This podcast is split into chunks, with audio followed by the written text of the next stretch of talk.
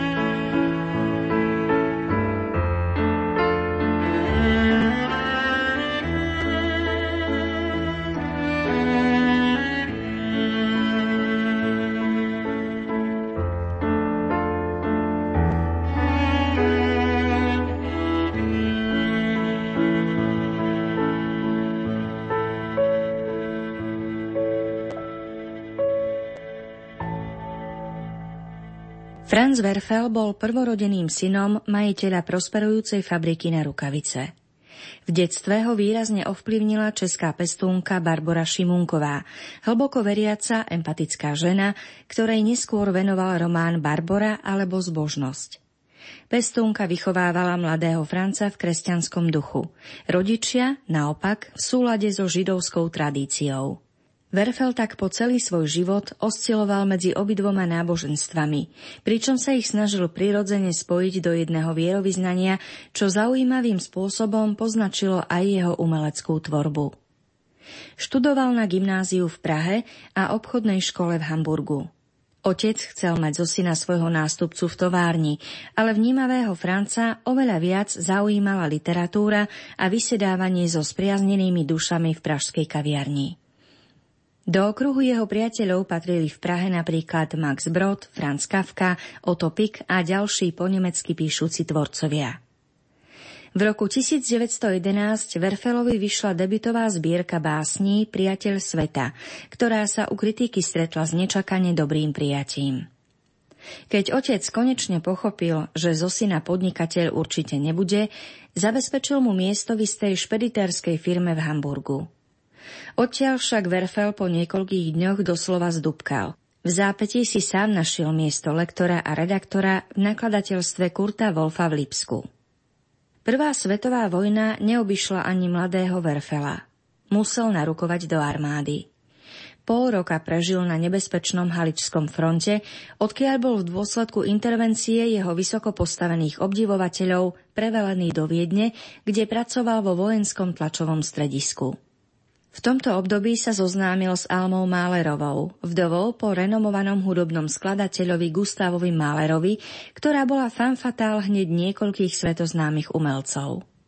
Pod vplyvom oktobrovej revolúcie v Rusku v roku 1917 Verfel nakrátko podľahol vábeniu socialistických ideálov – Našťastie čoskoro z nich vytriezvel a z obáv pred nekritickým velebením revolúcie vznikla jeho úspešná dráma Kapov svet.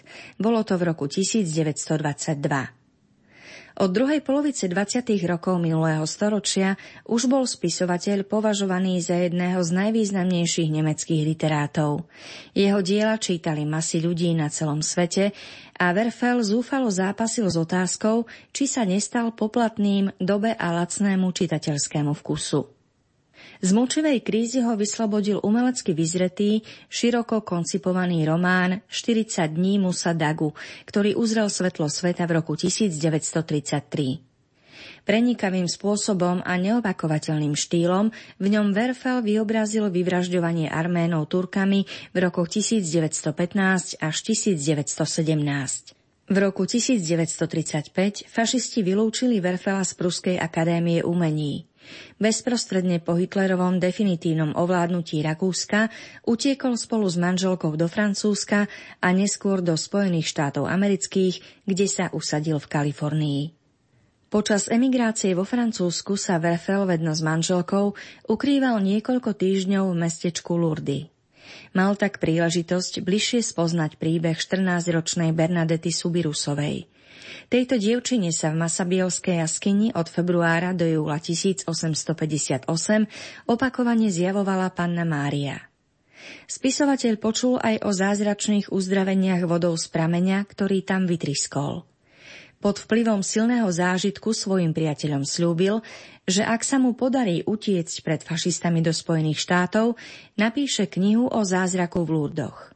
Útek vyšiel – Verfelovci spolu s nemeckým literátom Heinrichom Mannom, jeho manželkou Nelly a synovcom Golom prekonali Pireneje a cez Španielsko a Portugalsko v roku 1940 šťastlivo doputovali na americkú pevninu. Autor začal okamžite pracovať na splnení sľubu. Román Pieseň o Bernadete, ktorý bol vydaný v roku 1941, patrí medzi najčítanejšie knihy minulého storočia a preslávil Verfela i pútnické miesto Lurdy na celom svete. My si Franca Verfela pripomenieme ukážkou práve z tohto vzácneho diela.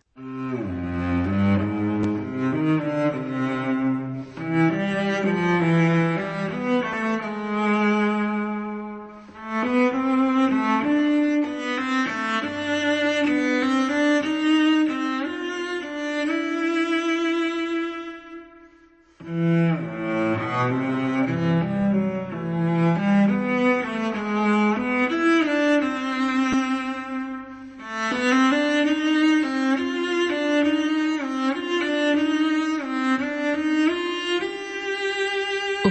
ľudí a udalostí, ktoré okolo nej prúdili, Bernadette si žila, ako by sa jej celá záležitosť ani netýkala.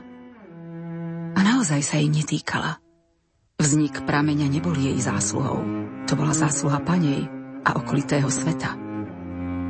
Ešte vždy nechápala, keď ju, Bernadettu Subirusovú, ľudia chválili a velebili za zázračný prameň. S odstupom času sa čoraz väčšmi verilo, v existenciu panej. Bernadette nestrpela nejaké zámeny. Keď ďakovali jej, zdalo sa jej to také smiešné, ako by niekto ďakoval za peniaze poštárovi a nie odosielateľovi. Ustavične ju však obťažovali vďakou a zahrňali chválou a slávou. Ľudia sa jej vrhali do cesty, padali pred ňou na kolená a dotýkali sa jej šiat, najmä v dňoch, keď došlo k novým veľkým uzdraveniam. Takéto správenie ľudí uhnevalo a hnev zas prebúdzal v nej rozhodnosť. Jedna z mnohých žien, ktoré za ňou vzrušene behali po ulici, stále na ňu volala Ó, ty vyvolená, ó, ty milostiplná, ó, ty svetica. Dievča sa obrátilo, oči mu blčali od hnevu a zvolalo Bože, aká ste hlúpa. Bernadette akoby nežila v prítomnosti. Žila v inom, vo vlastnom čase. A tento čas nebol nič iné ako monotónne čakanie. I keď Bernadette nič netušila o rozhovore medzi dekanom a biskupom. Podobalo sa to pocitu, že všetko okolo nej je provizórne. Tomu stavu, v ktorom sa miešal hnus a úžas nad cudzotou, čo sa jej zmocňoval po každej extáze. Ale teraz bolo toto provizórium trvalé. Lebo Bernadette jednoznačne vedela, že pani k nej na tomto svete už nikdy viac nepríde. Čas sa pomaly vliekol a súčasne aj letel. Všetci ľudia sa v ňom pohybovali, len Bernadette sa zdalo, že čas okolo nej plinie, kým ona sama zostáva stáť. Starala a necítila to. Stretnutie s paňou nezostalo bez vplyvu na jej zovňajšok. Chorľavá Bernadette bola v 16 rokoch veľmi pekná. Jej tvár ničím nepripomínala všedné črty Françoisa Luizy Subirusovcov.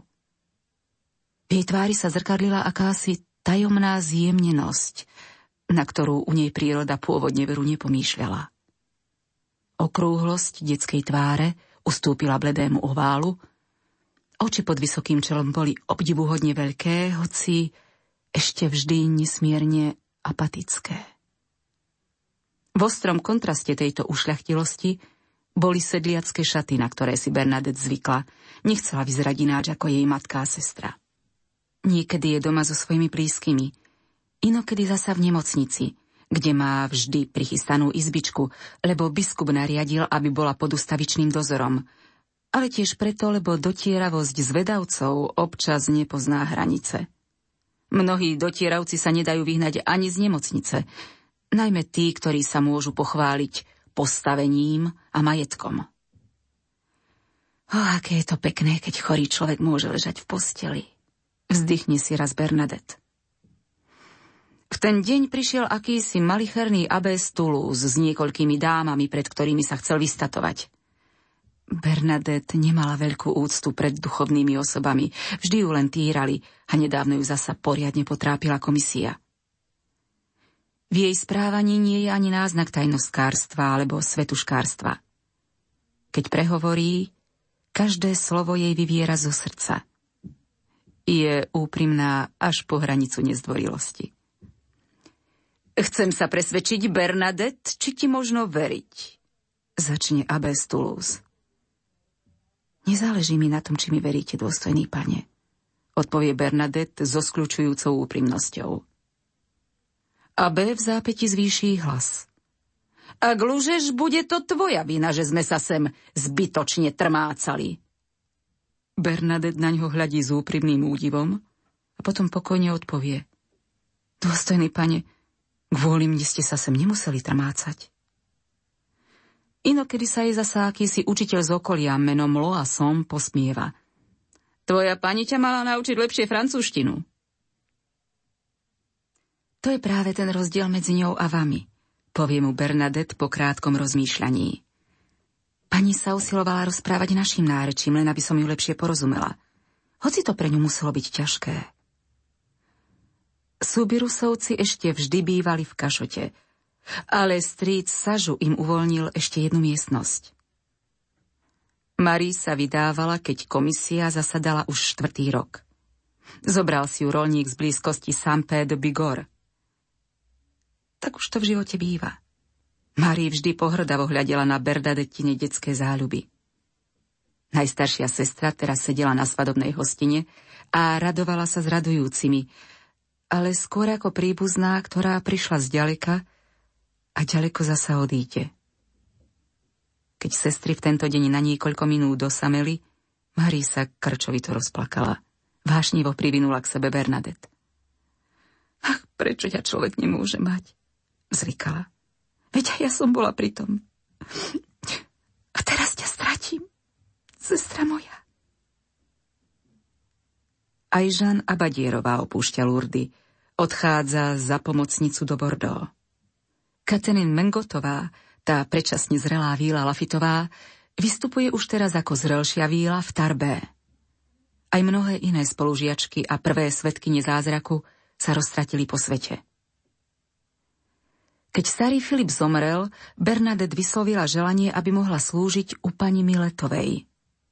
Dekan Pejramal, ktorému sa s tým zdôverila, bol celý bez seba. Pre Boha, Bernadette, to nie je primerané povolanie pre teba. Ale veď som už dospelá a ešte vždy nepomáham svojim rodičom. To miesto by som mohla veľmi dobre zastávať. Myslíš, že ťa pani určila za slúžku? Krúti Pejramal hlavou. Bernadette Dlho hľadí na dekana zastretým pohľadom, v ktorom sa zračí zvláštny úsmev.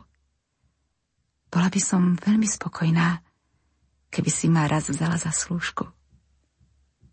Dieťa moje, Vary si si to s ňou už vyjednala? Spýta sa dekan. Bernadette sa smutne zahľadí pred seba. Nie. Pani by si ma nevzala, povie. Veď som taká nešikovná. Skôr ako sa skončil posledný rok vyšetrovacej komisie, Marie Dominik Pejramal dostal pozvanie do Tarbé. Mal dlhý rozhovor s monsignorom, tento raz opäť v nevľúdnej, pustej spálni a pracovni. Bolo pred adventom. Len čo prišiel domov, hneď si dal zavolať Bernadetu na faru. Konáre agátov a platanov pokrýval ťažký sneh. V ľadových porivoch zima prenikala až do kostí. To bol ľadový dých Pirenejí, ostrý pozdrav nahromadených kryštáľových končiarov, hory Pic du Midi a ďalej za ňou démonického Vinemalu. V Kašote bola neznesiteľná zima. V Pejramalovej pracovní naopak príjemné teplo. V ohni usilovne praskali smrekové polená. Bernadette vošla do dverí celá premrznutá. Aj v zime nosí len svoj biely kabát s kapucňou, hoci už nie ten istý ako pred rokmi. Bernadette, ty si ale vyrástla, vítajú dekan. Hm, už ti ani nemôžem povedať petit. Ale svojmu starému zlému farárovi jazda ešte dovolíš, aby ti týkal. Pritiahni si pohovku ku kozubu a do dvoch pohárikov nalie borovičky. Potom si sadne tesne oproti nej. Počúvaj, moja milá, Začne. A zda už vieš, že vyšetrovanie biskupskej komisie sa čoskoro skončí. Po novom roku bude všetko v rukách jeho milosti. Bernadette, vieš si vôbec predstaviť, čo komisia robí? Áno, monsieur le curé, odpovie Bernadette ako školáčka. Páni prezerajú a skúmajú všetkých vyliečených.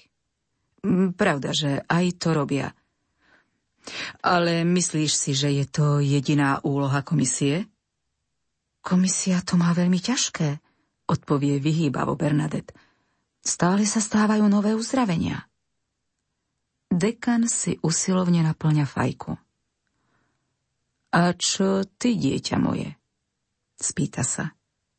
Čo je s tebou? Myslíš, že tvoj prípad nepatrí do práce komisie? Veď ja som už pánom odpovedala na všetky otázky. Vyhlasuje Bernadette rýchlo a ustrašene. Dúfam, že mi už dajú pokoj. A Bernadette, vzdychne si Pejra mal. Nehraj sa na takú nevedomú. Si veľmi múdra hlavička, múdrejšia ako väčšina tunajších žien. Pani si zo všetkých detí vybrala práve teba. Tebe rozkázala, aby si vyhrabala prameň zo zeme. Ten prameň je prameňom milosti. Je to zázračný prameň, ktorý deň čo deň uzdravuje. Pani ti povedala mnohé veci, zverila ti tajomstvo, ba povedala ti aj svoje meno.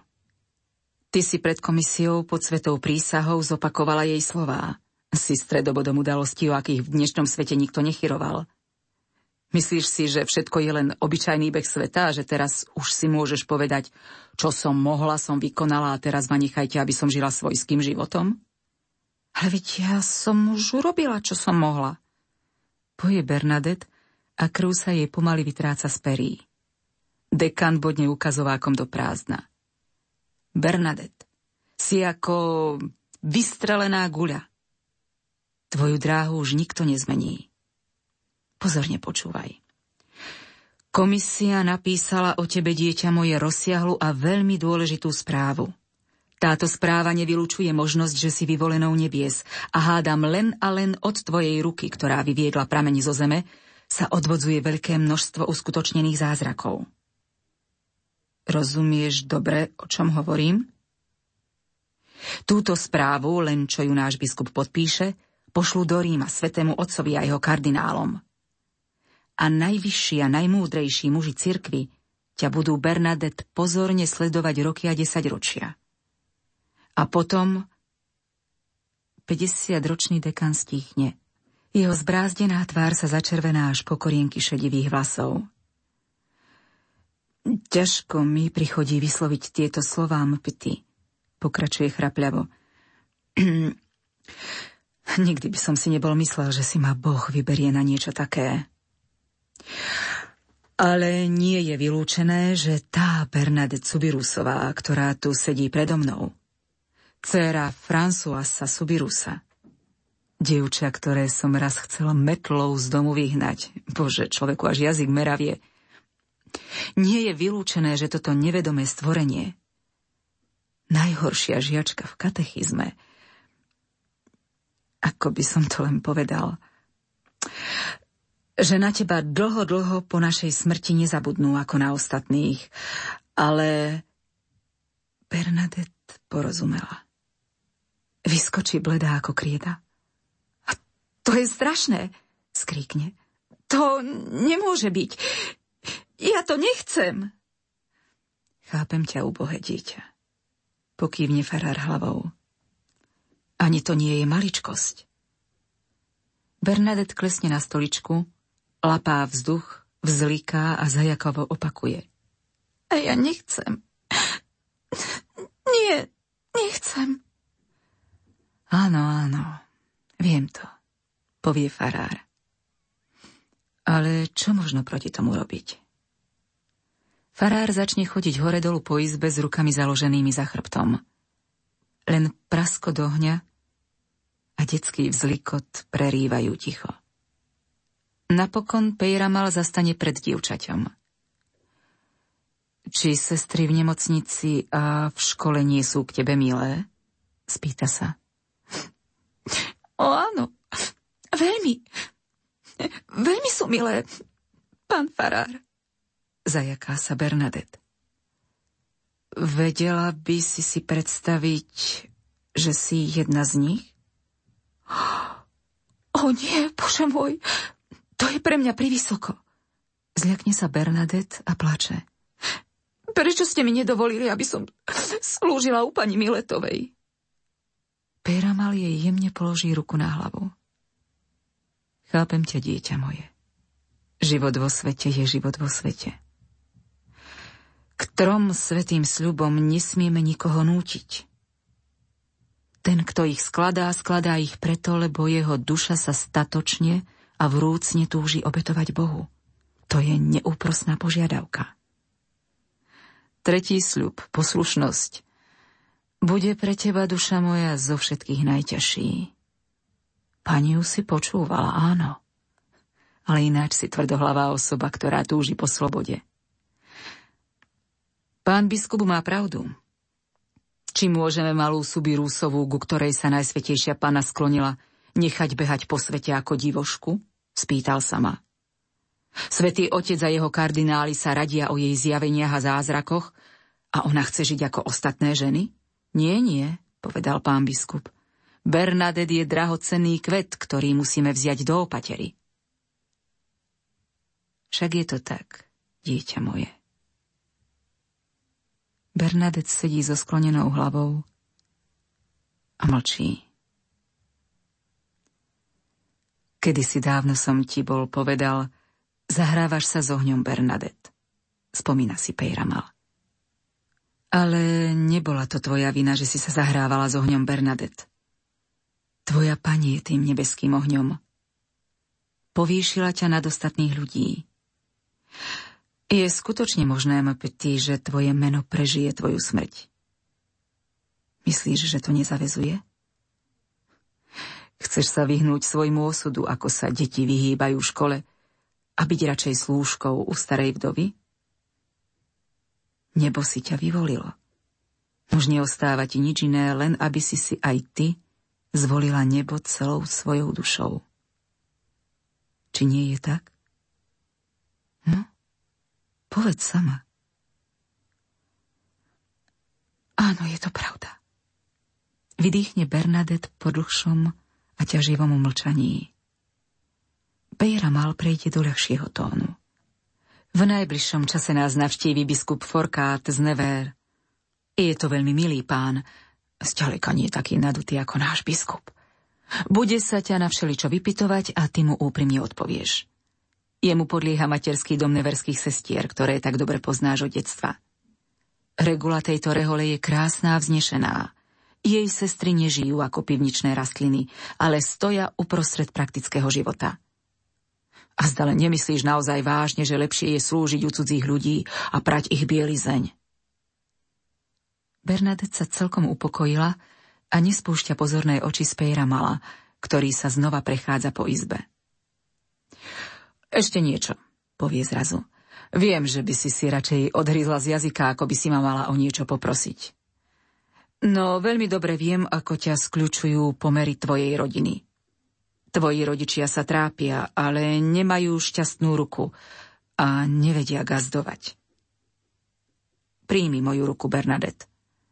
Sľubujem ti, že skôr ako odídeš z Lourdes, tvoji rodičia dostanú horný mlyn Lapaka a ja sám budem dozerať, aby sa to s nimi tento raz neskončilo tak zle. Pejramal jej podáva svoju mocnú ruku, v ktorej sa ruka dievčaťa takmer stráca.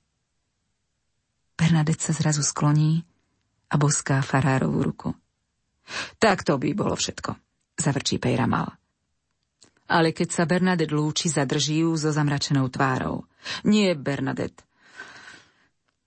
To ešte nie je všetko. Jeho hlas je tichý a hlboký. Už pred chvíľou sa začervenal až po korienky vlasov. Ťažko mu prišlo hovoriť. Teraz má pred sebou ešte ťažšiu úlohu. Hovorí vyhýbavo a pritom zažína petrolejovú lampu aby si mi dobre rozumela. Odkašle si. Verím ti. Skutočne ti verím. Presvedčila si ma. Len v jednom bode sa nemôžem až dosiaľ zbaviť pochybností. Sú to slová som nepoškvrnené počatie. Všetko, čo tvoja pani povedala, je nenapodobiteľné ako život sám. Nikto by nebol schopný si to vymyslieť. Ale tieto slová sú také jednoznačné, také konkrétne a sú takým jasným dôkazom, až sa človeku zdá, že ich vyslovil nejaký vysokoučený teológ a nie najkrajšia pani, ktorú si videla. Pozbieraj všetku svoju silu, dušička moja. Spýtuj svoju pamäť a svoje svedomie. Nepočula si tieto slová predsa len niekde inde? Alebo neprijala si tieto slová vo svojej extáze ako slová panej? Je to nesmierne vážna otázka, Bernadette. Ako lúdský farár a ako člen vyšetrovacej komisie by som sa vlastne nesmel s tebou takto zhovárať. Ale keby si sa rozpamätala na človeka, ktorý vyslovil tieto slová pred tebou poprvý raz – Keby si pripustila čo len možnosť, že si bola neprítomná, zasnená, roztržitá a že sa ti potom dodatočne len zdalo, že pani vyslovila tieto slová. Možno by sa všeličo zmenilo. Stačilo by, keby si pred komisiou odvolala len túto jednu výpoveď. Bytosť tvojej panej by už potom tak presne určená nebola ako teraz. A komisia by spísala nové hlásenie. Rozumieš mi? Si dosť bystrá, aby si ma pochopila. Skutočne nie je záležitosťou farára, aby sa s tebou takto zhováral. Ale keby si odvolala tento jediný bod, a zda by sa našla niekde v šírom svete pre teba nejaká myšacia dierka, kde by si sa mohla schovať a žiť obyčajným životom.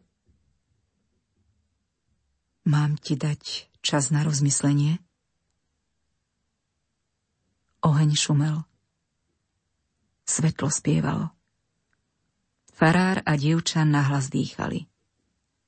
Cez škáry vo dverách prenikala do izby studená fujavica. Bernadette meravo pozerala do lampy, ako by ju nezaujímalo nič iného krem dlhého plameňa, čo začínal olizovať sklo cylindra. Nepotrebujem čas na rozmýšľanie, povie napokon. Lebo som vám nelúhala, pán dekan. Pejra mal trošku stiahneknú od lampy. Kto hovorí o lži? Bernadette sa na ňo usmeje. A po myšacej dierke veru netúšim.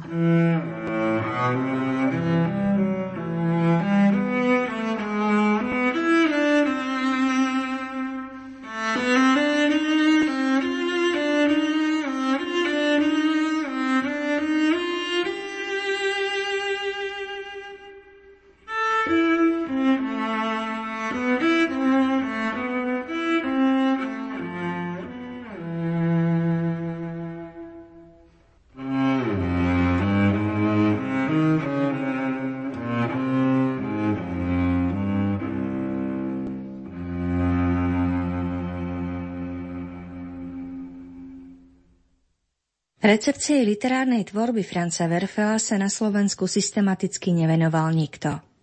Príležitostne to bol najmä všestranný tvorca Pavol Strauss.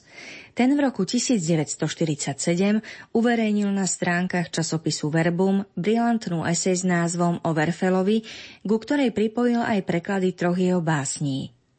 V spomínanej eseji Strauss okrem iného píše, že básnik je človek, ktorý má schopnosť zo všetkého, čokoľvek podá, vylúdiť tajomstvo podstaty spôsobom preň zvláštnym, vzrušujúcim a obšťastňujúcim.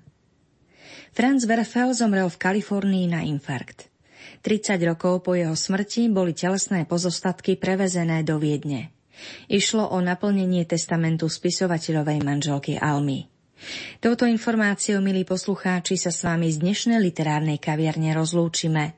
Za pozornosť vám ďakujú Matúš Brila, Diana Rauchová a od mikrofónu za celý tým praje pekný zvyšok soboty Danka Jacečková.